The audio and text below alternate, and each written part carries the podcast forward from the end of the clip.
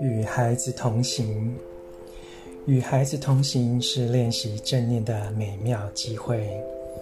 小朋友偶尔会想跑到前头，等着你赶上他。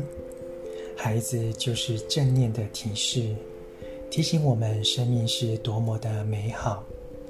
孩子哭闹或吵嚷时，我们可以提醒孩子，行禅是找回平静的奇妙方法。跟孩子一起走，不用特别说话，只要走在他们旁边。大人的呼吸能温柔地带领孩子，让他们跟着呼吸走。晨读一行禅师怎么走？